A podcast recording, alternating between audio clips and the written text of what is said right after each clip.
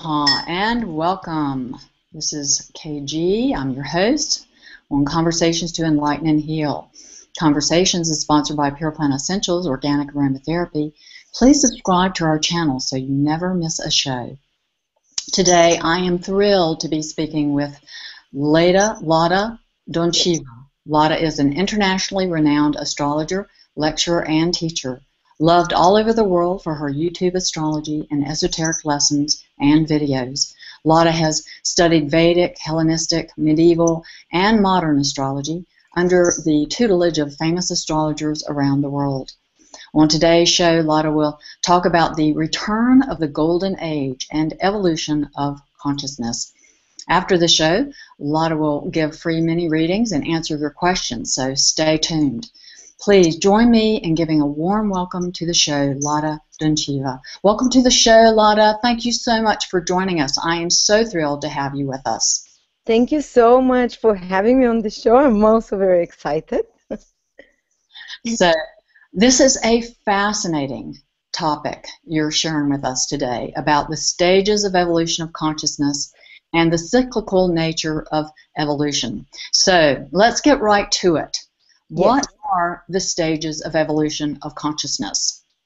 Well, actually, I first have to give a little bit of astronomy to get you into this topic. And it's not complex astronomy, it's very easy. But it's basically uh, since thousands of years, the most important star in the sky has been Sirius. It's present in every mythology, in every culture. Even the pyramids were pointing towards Sirius. Uh, every culture you go back thousands and thousands of years, they have they venerate Sirius for some reason, uh, and what we're just starting to find out by science is that actually our sun rotates around Sirius because 90% of all stars are binary systems. And it's it, probably they'll even prove that 100% of all stars are binary systems. And what we are, uh, what science is finding out now is that our Earth and Sirius are spinning together around each other. And this defines the four cycles of consciousness. Let me first show you where Sirius is so people can find it in the sky. It's the most, basically, the brightest star in the sky. Uh, just a second, I'm trying to find the, uh, how to share the screen because it disappeared. Oops. Did you go over to the left? Yes. Have it pop up there. And Yes, this is how Sirius is seen as the brightest star. When you see Orion, everyone can recognize Orion's belt in the sky. And you look down below it, you always see Sirius. It's bright and it has a blue color. But it's had blue color only for the past 2,000 years. Uh, 2,000 years ago, all astronomers, and going further back, was saying that Sirius was a red star. And for the past 2,000 years, Sirius has changed its color into a blue star. And actually, it's proving scientifically that since about 2,000 years ago, the Earth was moving away from Sirius. When two stars are moving away, they start blinking. You know, the, the, the, the star that is moving away from Earth and from the solar system, it has a red color. That's why it was seen in the red color. And for the past 2,000 years, all astronomers are seeing it as a blue star. It means that for the past 2,000 years, Sirius has been moving uh, towards uh, uh, the, our solar system, and Sirius are starting to move closer. Let me show you its binary movement, how a binary star looks. Um, okay. Screen share. There we go. I'm new to this system, so can you see there? Yes. This is how a binary system um, looks, and they basically our sun doesn't rotate around Sirius, but they both rotate around each other. And every time, the whole cycle is 24,000 years approximately. When the sun and, uh, and Sirius make one full circle around each other on their orbits. And on the Earth, we call this precession of the equinoxes because we see that the every 24,000 years the the um, all the stars make a full circle on the eastern horizon on the spring equinox all different 12 constellations are seen over 24,000 years. Uh, and what this implicates is that Sirius basically the star that our sun is rotating around is, and we know from esoteric uh, traditions that light equals knowledge, that light and um, and the, the, the closer we are to light, the more knowledge and the more uh, more evolved consciousness becomes. So every time the, our solar system gets closer on its um, spin around Sirius, our consciousness starts raising. Every time it starts moving further away, which takes 12 years, 12,000 years, consciousness starts decreasing. But I'm talking about specific type of consciousness. It's spiritual consciousness. It's being able to connect to the multiverse, to the different dimensions, uh, because every time the Earth uh, and our solar system, the Sun, is furthest away from Sirius, which happened around 2,000 years ago. For about 2,000 years ago, from around around the time of the new counting of the ages, you know, the the be, be, before Christ and after Christ, basically around that time was the darkest period. Let me share another slide with you. Um, just a second. Here it is. And, sorry. Share. Can you see it fully now? Yes. So, oh, sorry. I made a mistake again. Forgive me. Um, screen share, come on. I'm not sure why there is, okay. So what is showing that around 1000, 2000 to around 500 AD uh, was the darkest age of humanity where consciousness was at its lowest where actually our sun was the furthest away from Sirius, which is this uh, Sirius, according to occult knowledge, according to occult tradition, sends this light that raises the consciousness of humanity, of our solar system. Uh, and the beings that are there, maybe they're not even in physical form, they're in just consciousness form. They every time our sun gets very close to it uh, on its path. uh, the consciousness starts rising. But you see that for the past, since around 12,000 years before Christ, uh, we have been in the descending yugas. And first of all, it started with the golden age, so around the time when uh, the ice started melting. And to around 7,000, 6,700 before Christ, humanity was still in its gold consciousness, but it doesn't mean that they were technologically super developed. It means that people that were born during the golden age, it's called the enlightened age, they had a direct connection with the invisible world. Right now, we're at the furthest end. For the past five, for the past about 3,000 years, we have been in the stage where the sun is furthest away from Sirius. It's called the Kali Yuga, the Dark Age, the Iron Age of humanity, when humans are only aware of the physical, when the only aware um, the, the contact with the invisible world disappears and that's why religion started to appear. Because this the only way to explain the only way to keep the connection with the invisible world was through religion was through tales was through you know having a priest priesthood. Well before that humans didn't need that. Humans had a direct contact. Uh, and basically whenever the dark ages come knowledge is lost. Knowledge that humanity has had naturally for thousands of years knowledge that we're multidimensional beings knowledge that knowledge of the invisible world knowledge that death doesn't exist. Actually people in the golden age they can just for them death was not a painful experience. They could they, when humanity is in golden age the consciousness can leave the body on its own accord. We have so much power over matter uh, because consciousness is at its most awakened. But gradually, for about 12,000 years, this consciousness and this ability of mind over matter is lost. So at its lowest point, like we've been for the past two, three thousand years, it's matter over mind. Uh, but it's necessary part of evolution because humans need to learn the secrets of matter. If we're always you know, our heads in the clouds with you know, basically uh, living around divine beings, seeing uh, angelic hosts around us, which is what golden consciousness is, we would have no interest in the material world. We would have, um, the individuality would not have developed. And when consciousness is, is at its lowest, this is when the ego arises and when individual individual thinking uh, emerges.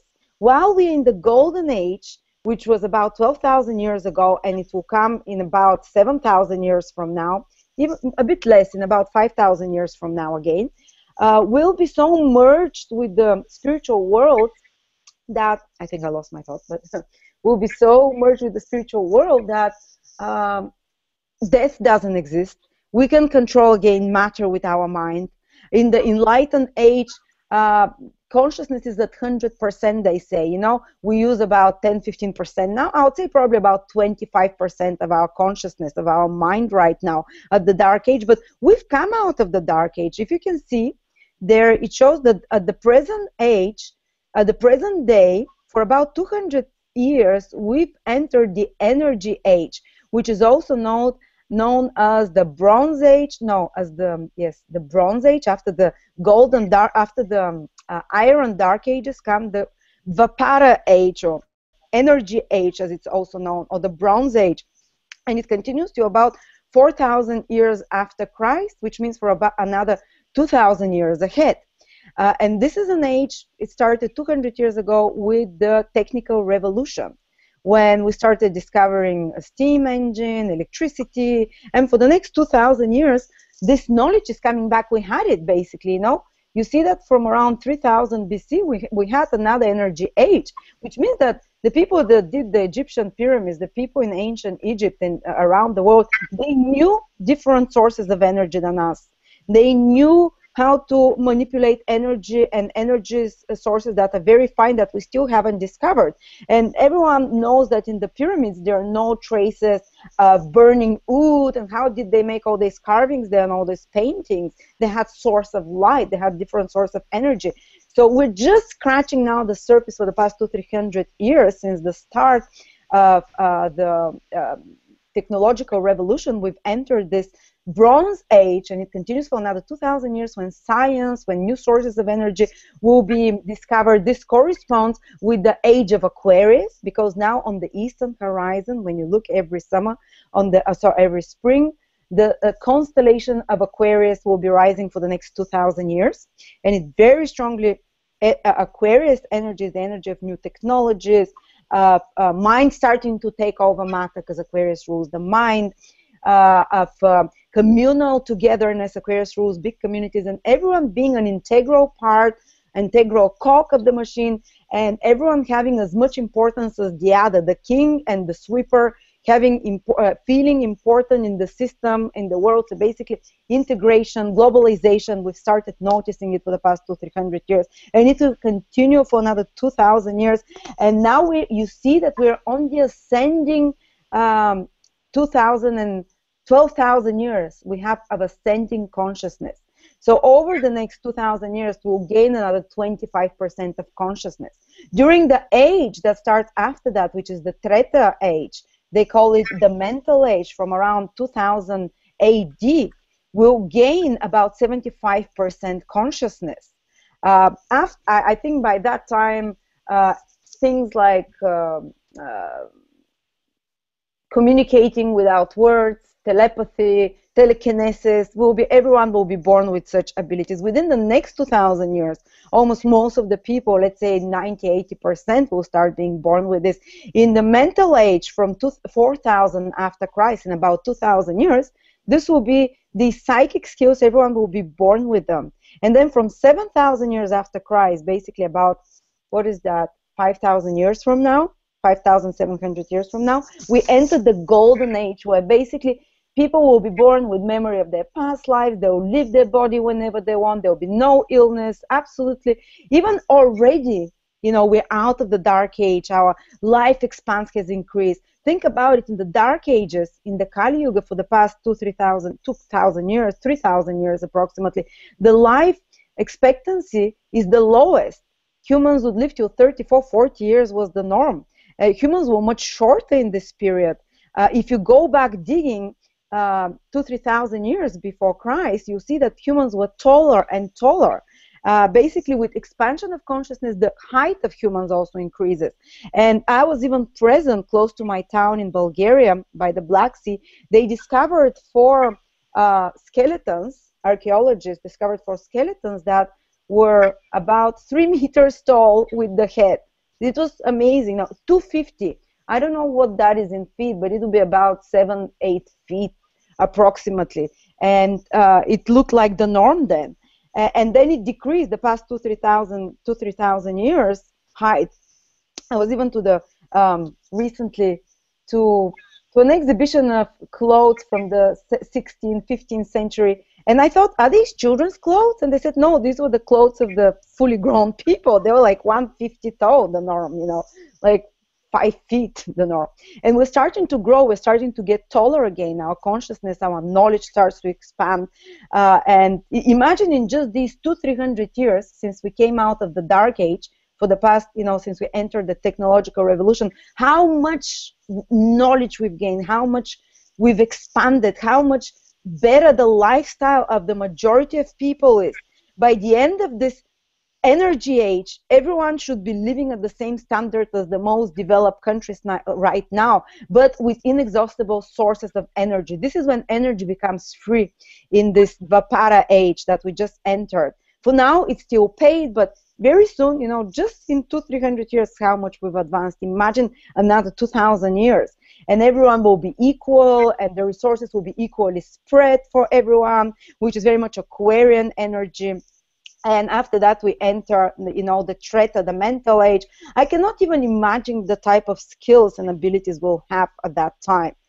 Um, let me remove this. May I, I may I ask a question? Yes you have connected the dot on so many things. I'm just, you know, and we're getting some questions from people, and please, the, uh, you know, you can put in your questions, and later we'll get to those. If she doesn't cover, uh, answer your questions during her presentation, we'll certainly look at, you know, answer them afterward. I wanted to, one of the things I find really fascinating is that you mentioned that the cyclical nature that it's spiraling. You also mentioned that, I mean, are we spiraling so that we reach even greater heights? It our- never goes in a circle because this would be like such a repeating thing if every time we'll get back to dark ages and then, you know, uh, it always goes uh, in a spiral. So we'll reach spiritual consciousness, but we'll keep the um, uh, also the, the the evolution of, of science with us will go much higher and higher uh, with each spinning. There'll be again a bit loss of consciousness, but then there is recycling of souls. The ones that achieve Uh, 100% consciousness around the golden age, they don't need to incarnate anymore. So a new wave of souls starts coming when the descending wave comes. And again, you know, or souls that have to wait because a lot of the souls that choose or that their vibration is not evolved enough to continue into the golden, into the silver age that are coming, the soul stops incarnating and it waits for the next wave when it picks up from their level on the descending line again. So, uh, you know, a lot of people will not need to incarnate anymore. They'll learn the lessons, but others will have to wait till again. So, and every time it's higher and higher spiral, it never repeats the same way. Well, I just had this image of like where you're evolving up in your consciousness and then you fall off the you know it's like you don't pass enough That's of your horrible isn't it? No you know you that. that you fall off the and you have to wait until the next merry-go-round you know until you can get on again. But you, you know, know, people that's why such deciding times they say spiritually because people who cannot um, incorporate who cannot raise their vibrations or who do not want to participate in this raising of consciousness their bodies cannot physically sustain what's happening. They will not their, their bodies there will, there will not be enough bodies for them to incarnate. So they'll have to wait for the next wave. But the ones that evolve they will not need to come back again. They will be like teachers helping from above. We won't need physical bodies you know. So it's it, I, I, hope is this way. I don't want to go back to. I think it's a good framework for. I think it's a working framework. Yes. You know, just symbolically, uh, working with it as a framework because we really don't know.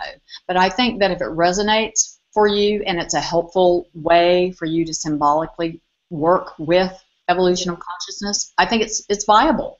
Well, that, that's what the Vedic science says. Basically, it was found in books that are 5,000 years old, and they warned that when the Dark Ages start, they have to hide a lot of knowledge, and they code it. A lot of the books that we rediscover now were coded, and they're finally because uh, if people knew this knowledge, they would abuse it in the Dark Age, or they could never understand it. And it was coded, and now we're starting to to to find ways to decode it again, and you know but mm-hmm. it, the good thing, though, is that if you saw this cycle, I'll share it again. The descending, the um, the Kali Yuga, the Dark Age, is much shorter in the in duration than the Golden Age. The Golden Age is, I think, about six, seven thousand years, while the Dark Age was about only a couple of thousand or three thousand years. The Gold Age, I think, is actually ten thousand years. So it progressively that's why it proves again that light is stronger than darkness, and darkness is short periods in human history, but we need it because we needed to develop individual consciousness, which only happens when we're fully disconnected from the from the spiritual world, because then the willpower of more evolved will beings take care of, take uh, over us, you know.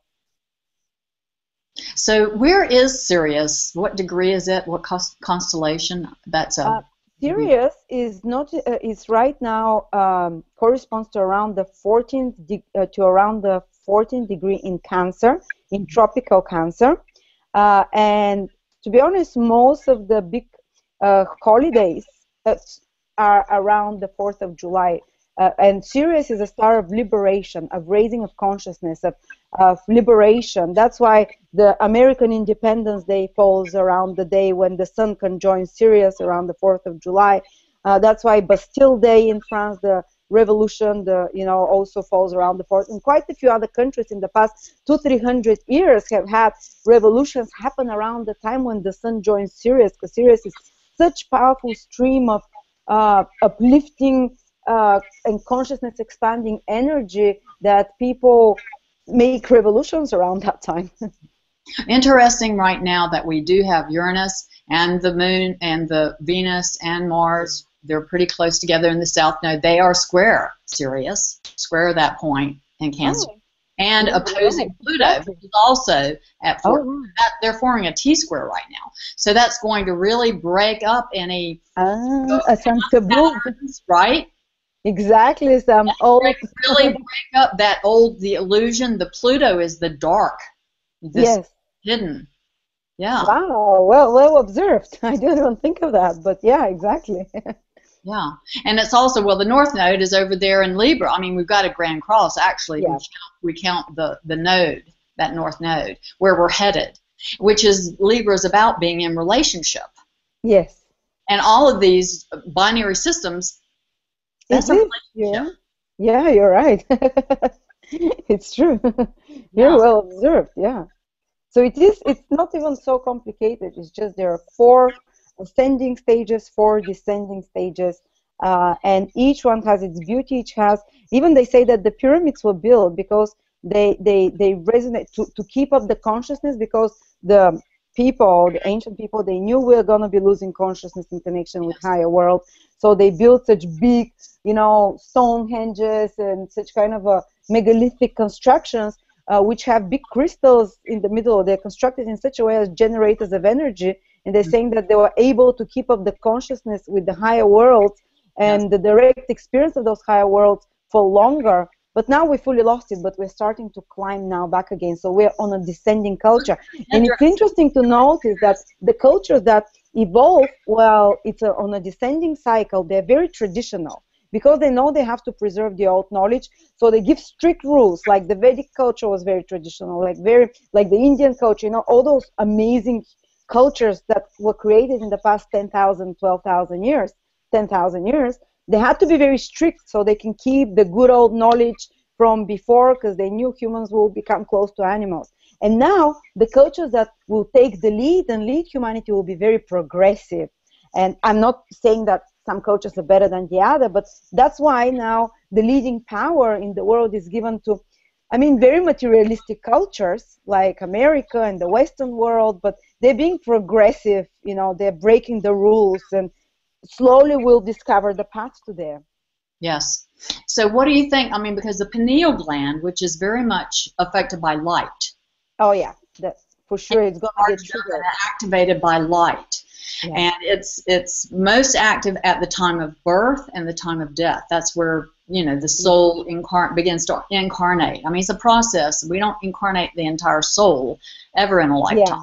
It's a yeah. we always leave dimensional, and it, it, the body can't contain it. So, but the you know the aspects that's supposed to incarnate in this incarnation, it begins the incarnation. And we were talking a little bit about Rudolf Steiner earlier yeah. in education. One of the things he said was that you know it, it is a slow process. We're like in our mid 30s before you know we've yeah. activated all of the chakras and all of the energy centers so that we really began to manifest our, yes. our calling, what we came here to do. So I see this being really lined up with that. And also, you know, look at the Egyptians with these, the priestesses, they wore those headdresses, you know, like as some sort of I don't know what uh, that seems related to the pineal gland. Oh yeah, yeah, with the little snake here as well, always, and it's um, yeah, it's and it's everywhere. It's a pine. It's a cone. It's depicted the yes. pineal gland by a cone. It's everywhere in cultures. You'll see it everywhere. Even the the priest would hold the staff with a cone on the head because uh, at the top they they knew all about that, but it's knowledge we're refining again. So I think all of that is just uh, you know. So I wanted to ask you, does evolution of consciousness happen for humans as well as for all of life on and all of Earth, you know, yeah. galaxy? I mean, is this something that's happening for yeah. everyone? Yes, well, at least for our solar system it is. Yes. Uh, and uh, it's for, for the beings, uh, for the even the animal life, but they have a different evolutionary path, as you know from Rudolf Steiner. The the soul will never experience the same thing uh, when it comes to the level of humanity of human beings, which will be probably might be a few million years uh, from now.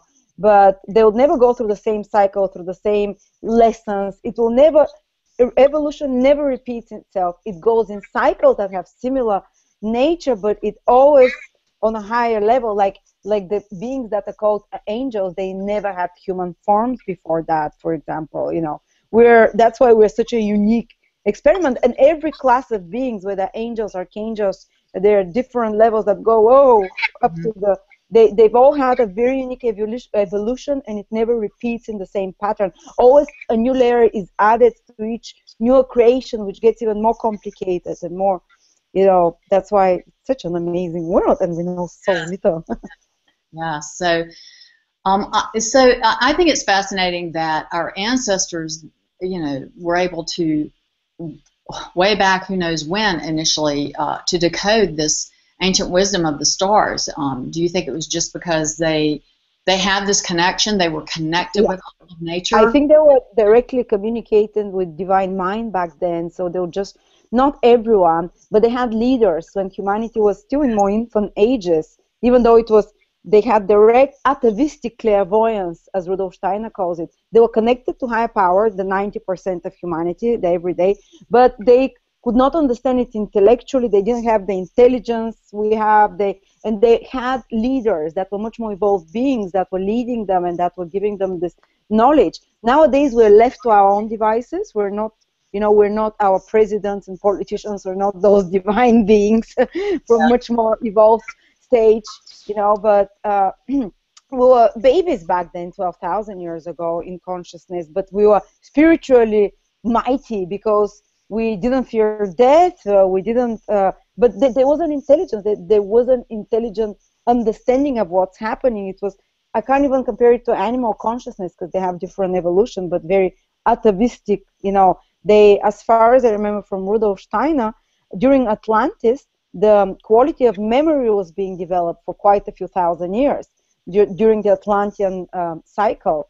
Even wasn't even for hundred thousand years. So only memory. They didn't have logical thinking. Logical thinking came only in the in the post-Atlantean uh, humanity, which is since 12,000 after Christ. You know, the before Christ. Sorry, when uh, Atlantis sank. Yeah, but before that, humans only had memory, so they couldn't invent new things. They could just remember amazingly. They had much more developed memory than us. Uh, they could. That's why knowledge would be given from father to child. The oldest people would be respected because they had the biggest amount of uh, information. And only now, for the past 12,000 years, we've developed the rational, logical reasoning capacities. That's why we needed to lose consciousness of the divine so we can develop this logical capacity. So, I mean, it's it's bad because it's painful. We feel disconnected. We feel there is no meaning in life. We feel life is you know out of comes out of amoebas and and it's a fluke. But but it's a great gift to, for, for this individuality and rational and ability to think for ourselves. Mm-hmm. Yes, individuation. Yes, yeah. Jung would call it individuation. So, so well, we're coming up. We're at the end of our show already. Um, so I, myself, when I get information like this, it gives me a sense of completion and wholeness and appreciation for the natural cycles at work and evolving consciousness.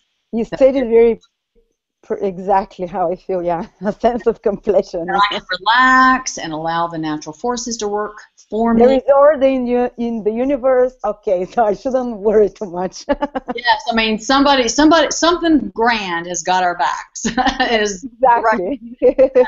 I, mean, don't have to figure out everything. exactly. I'm not. Thank God, I'm not the manager of the universe. You know, I could never. You know, I I think to just you know, open myself more to serving, uh, yeah. you know, this creator, this life, uh, this life system that has worked for eons. We don't even know how long. You yeah. know, and just like the cycles of the seasons, they continue every year. You know, we can know. Yes. Everything. And the cycles define actually the seasons. They define the tropical zodiac. These huge cycles they define the sidereal zodiac. That's why both zodiacs, you know, the Sidereal shows the big ages in humanity. Uh, like now we're starting in Aquarius for the past 2,000 years we were Pisces. Before that were the warrior cultures of Rome and Greece in the age of Aries. Before that was the Egyptian period in the age of Taurus, about 4,000 years before Christ, when the cow was venerated. Before that was Gemini, when the first written, when first writing appears, because Gemini rules writing. Before that was Cancer, when the first settlements in communities de- defined by blood and blood connections were created. And before that was Leo, so we can go on and on and on. yes. Yes, it does go on and on and on. No, and it, it repeats again, but on a higher level every time. Yeah. So just having, I'm so glad you you've brought this information forward for us today and uh, that ha- just having access to this information for me is helpful for evolving my consciousness. I know, and it's everywhere on the internet. Actually, that's how I find my information. I just I have hours and hours to browse and to read. Yeah, but you have an special. I've listened to a lot of information. You have a special way, and just a connection with the with spirit and with the angelic realm, and you know, oh. uh, you're you're definitely connected in. You know, so there's a there's a certain elevation that happens in with uh, just the whole frequency with, with the way the, inter, information is shared that I think helps to you know it just oh I'm blushing the information for me. Thank you. It must be all the fire in my horoscope. yes, well, you're a way shower. That's for sure. You're you're something. I tell you, I love you, Lada. Oh, okay, so I just wanted um, to open the uh, you know up to start answering some of the Q and A, and then uh, Lada was going to do fin- free mini readings. So you want to start with some questions first before we get to the reading, and just see what. Okay. Yeah. Okay. So um, one of them, the first one here. Let's see. Uh, great to see Lada talking Hi, about. Hi, Ryan. I love Ryan. He's a fellow astrologer. Mm-hmm. And uh, another one by, is it Powell? I hope I've got that right. Uh, what can we do to awaken our consciousness? Uh, I don't know.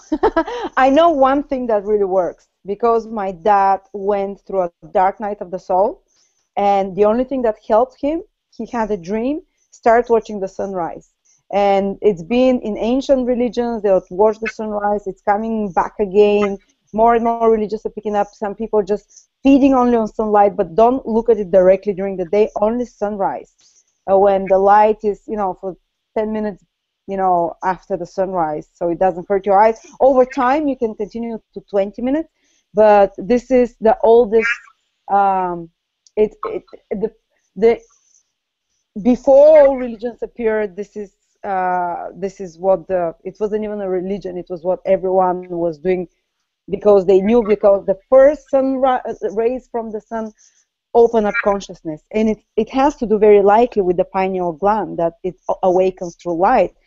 But also through I, i've read esoteric teachers who say that uh, wisdom comes through the first rays of the light awakening and a higher knowledge. And a lot of people receive answers to prayers if they see the first ray of the sun. And usually it's best to wake up 10 15 minutes before the sunrise and start already watching meditating saying i think this is the most powerful thing because my father uh, has started hearing demonic voices which he was always a rational person politician engineer and he started thinking he's going mad.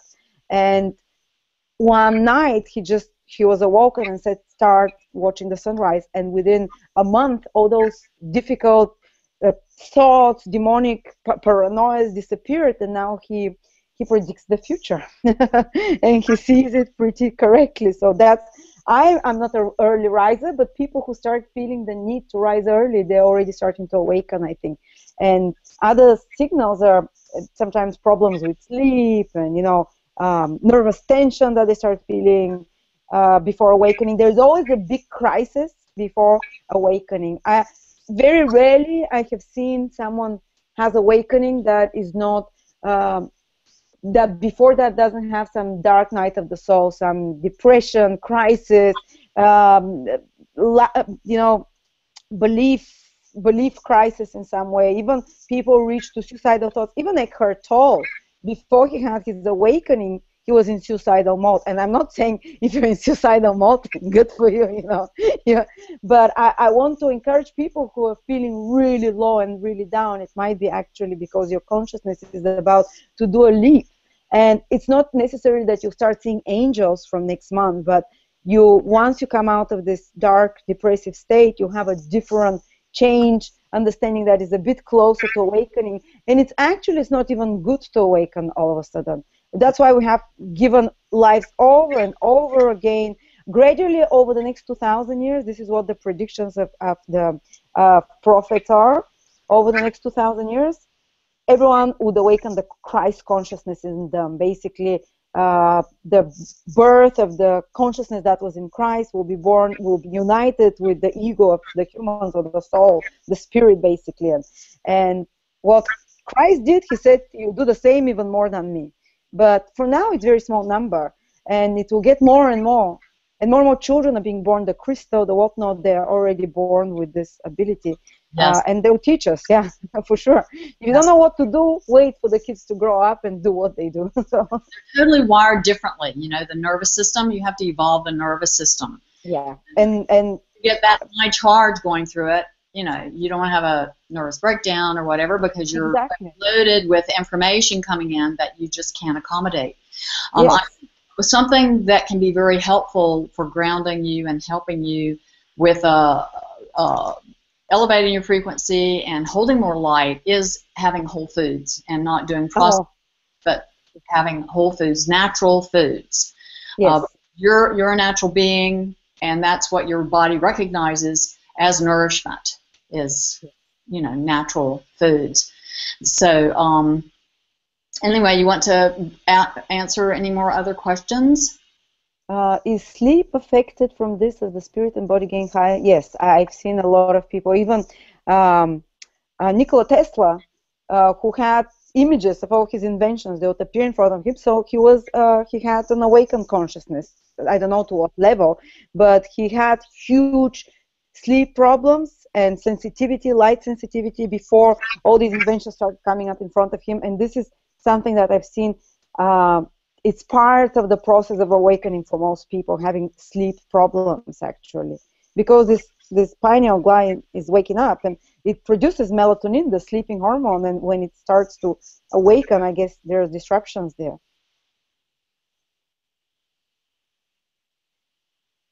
Okay, you want to answer any more? There's, are you seeing all the questions?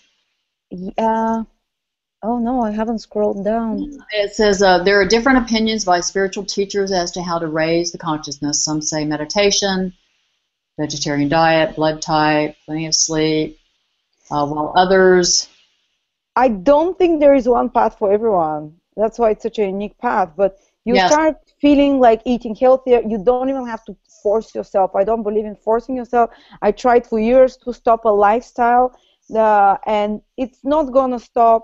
You just keep it in your consciousness, pray, have it in your mind as a desire. But unless it's born within you as a strong urge, uh, if you have to fight to do it, it's just sooner or later you go back to the past ways, you know. So that's why, I mean, it's telling you, you know, stop eating meat and start, uh, don't drink, don't.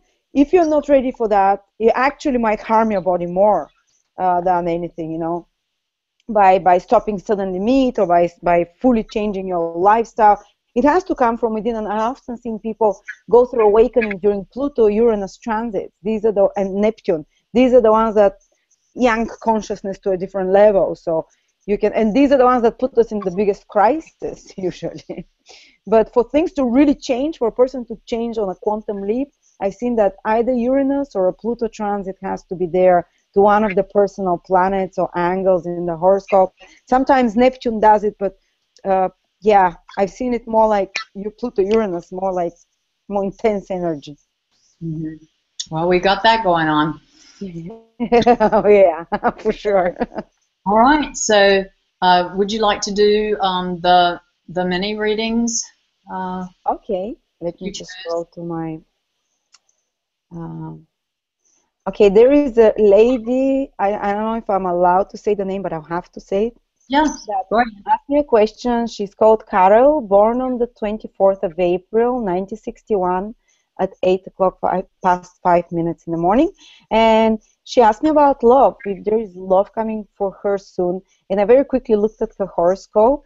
Her Venus is at 13 degree, 14 degrees in Aries, and very soon Jupiter, the planet of blessings, the planet of opportunities, the planet of bringing happiness and fulfillment with whatever area it's affecting will affect Venus, the planet of love for you, and will become stationary around that degree.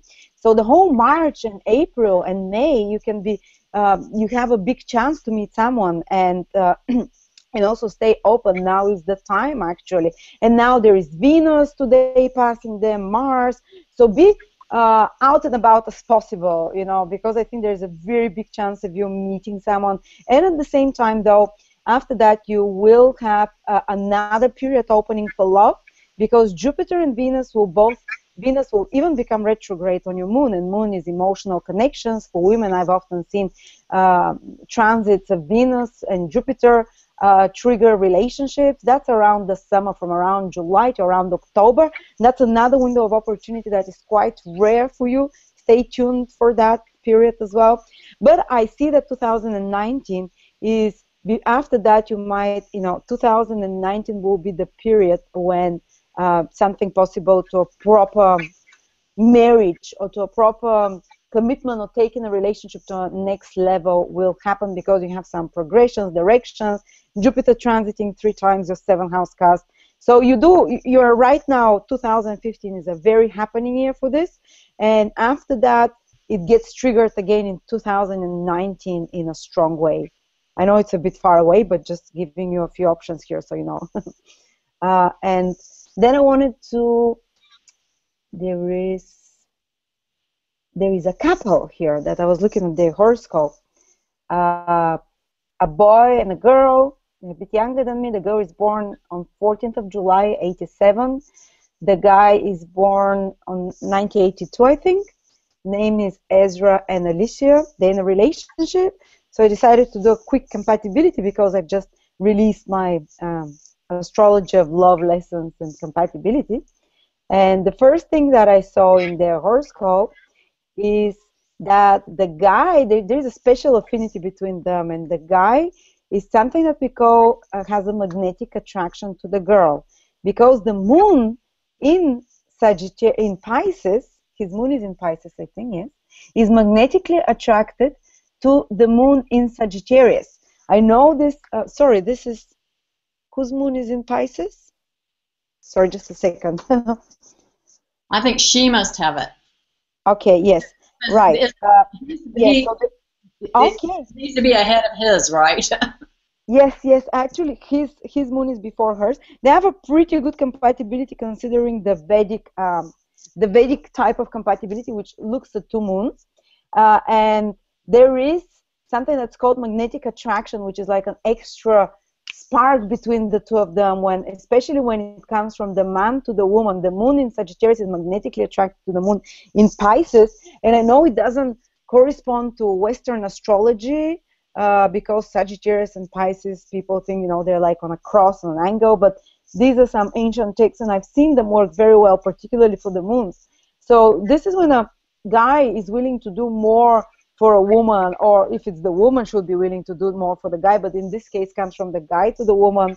It, there is kind of a fascination, and uh, no matter how many years pass, this person, the guy, when he feels the magnetic attraction to the woman, will be willing to you know, to sacrifice in some way, to give more to the woman, to um, to excuse even her fault. Uh, and uh, at the same time, there is no big blemishes. In Vedic astrology, there is something that can be called karmic rope, which ties both. Sometimes it can, even in the Asian books, they say some of those karmic ropes can bring blockage of having being able to have children or financial difficulties or you know some some big dramatic events that keep happening around you that don't allow you that tie you to difficult karma they don't have this you know these are the most dramatic relationships that have karmic ropes that they're extremely karmic but in a difficult way in a very uh, roller coaster way and they have very good wavelength between their moons which means that uh, it's a special system of calculating this, but basically above 17 points, and they have 24 points, it shows that they feel on the same wavelength. When one feels like eating one food, the other one will feel the same. When one feels like going to the cinema, the other one will feel like that. When they're around each other, they're not gonna drain each other's energy, they will excite each other. But I see something else here. They have a double whammy. I always look for interaspects where uh, interaspect from one horoscope to the other is repeated in both charts, and they have Uranus moon hard aspect. Her Uranus is on his moon, and his Uranus is squaring her moon, as far as I can see. Yes, um, something like that. Yes, and this can bring a very erratic nature, especially emotionally, to the relationship. There might be a, a few ups and downs and breaking up, or uh, uh, especially in the environment where they're living, because moon shows place of living, it shows family. So they might be moving a lot, a bit more. Like they, or there might be periods where there is uh, elongated periods of them being away from each other. And I don't know if they live together already or if they if they intend to live together, but they need to give each other more emotional freedom with this aspect. They cannot go too much into codependent relationship with that like the uh, otherwise one or the two will try and pull out to get some emotional freedom from the other or the emotions will get too erratic. One moment happy one moment a bit down you know. It's uh, the overall compatibility is very good but they have to be aware of this uranus transit so they give um, interaspect sorry. So they give more space for each other and so they uh, not try to emotionally suffocate each other. And even if they can you know sometimes take times apart otherwise there might be a bit too much emotional volatility between the two of them like um, suddenly out of the blue which is the uranian energy but the vedic compatibility is very good which is what's in, most importantly considered in uh, you know in the ancient system and but what's very important to see is also their prediction so they have good compatibility. They have to be aware of this Uranus, and they have another more explosive interaspect. Mars opposition Mars, square Pluto. They have they make like something like a grand cross, which is tension. That there might be more arguments between them, and it's great for sex. Mars opposite Mars, you know, it creates this tension sexually, uh, which initially is very excitable, but when two people live together, it can create a lot of sparks, especially because it's squared by Pluto, so it makes it even deeper, more intense. So, uh, and they might even surprise each other from the depth of uh, um, angry reactions that they have. And it's good for them to do something to blow off this energy together. Uh, for example, to be in some sport together or to do some project together, but they should expect that they won't always see eye to eye as well. Uh, and but the most important thing in this compatibility, I'm seeing something from past lives here because Ketu shows past life, and it's with um, Venus, the planet of relationships, and Neptune of the other person. They in a past lifetime were in a love relationship that just couldn't happen. There was something that basically could not be concluded, something that they just longed for each other and could not complete it, something that they idealized each other, the early loss of the love, so they it could not get materialized. And in this lifetime, Rahu shows the lessons they have to learn together. And his Rahu, is it his? I think, yes. His Rahu is with her Venus and her Mercury. So they've come here to complete the relationship which they just could not could not finish in a past life. They couldn't even make it, you know, um, in a sense. They couldn't, either the atmosphere was such that it was forbidden or it was not allowed. And now in this lifetime, though, I love seeing Rahu, which is the north node, which shows Rahu, the north node is like a hook and I like seeing it once Rahu hooked to another's Venus or one of the good planets or Mercury, which is communication, friendship. So they help each other develop those Venusian mercurial qualities in this lifetime, which is affection, Venus, which is love. They'll help each other. They'll help each other develop love and show love. They'll help each other, um, even on the communicative level, develop deeper friendship, develop, uh, stimulate each other's interest, stimulate each other's communicative skills stimulate each other's hobbies as well and interests, stimulate each other's ability to enjoy the more sensual side of life, which is Venus when it's with uh, connected with Rahu. And the more they're together, the more insatiable they get because Rahu is the dragon's head. Wherever it is, a person is insatiable. They takes more and more and wants more, and we want Rahu to be with the good planet. So the person gets, and both people get more and more of the good things together.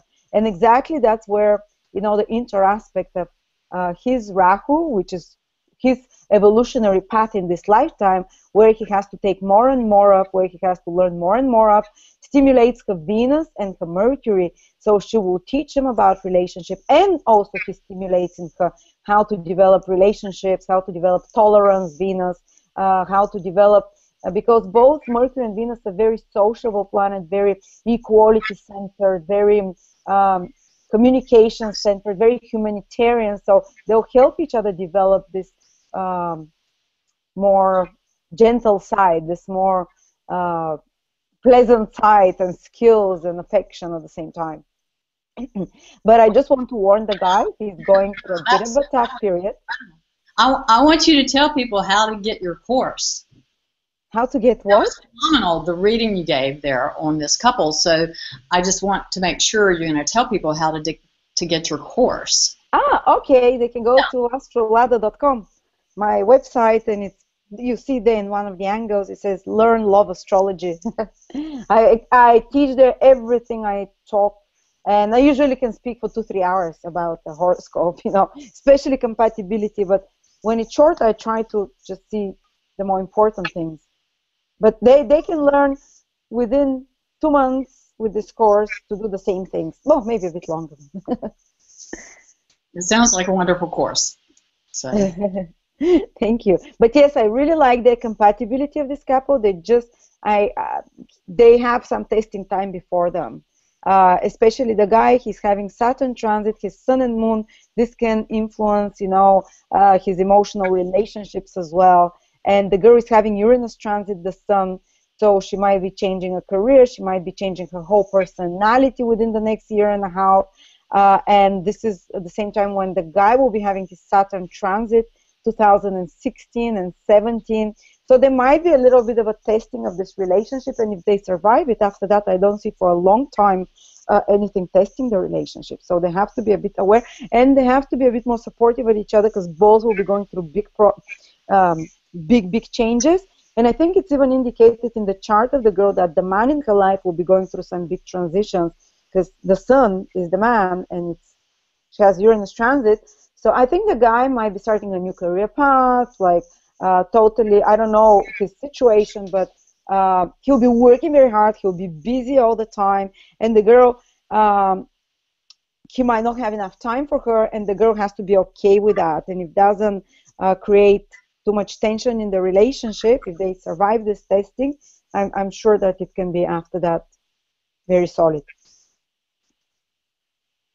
Okay, so were, were there any others, or was that it, or that was it? I yeah, I just looked at the, those because he told me we have one hour. So. okay. Okay. Well, wow, that was that was so incredible. I've just so enjoyed uh, this show with you. Oh, thank you. so wonderful having you join us uh, for this episode of Conversations to Enlighten and Heal. And I wanted to remind everyone to subscribe to our channel so you never miss a show. And my next conversation show will be with the renowned shamanic astrologer and teacher Kaylin Castell. Kaylin will talk about the final seventh exact square between Uranus and Pluto on March 16th and take a look at the astrology of the upcoming spring eclipse. I'll also be posting a show about the astrology of the upcoming Pisces new moon solar eclipse on March 20th, so stay tuned. Have a beautiful day, everyone. A warm mahalo. And Thank you. you. Wishing you happy days always. Thanks again, Lada. It's been such a pleasure having you with us. Likewise, I absolutely love the whole experience. Thank you. Great.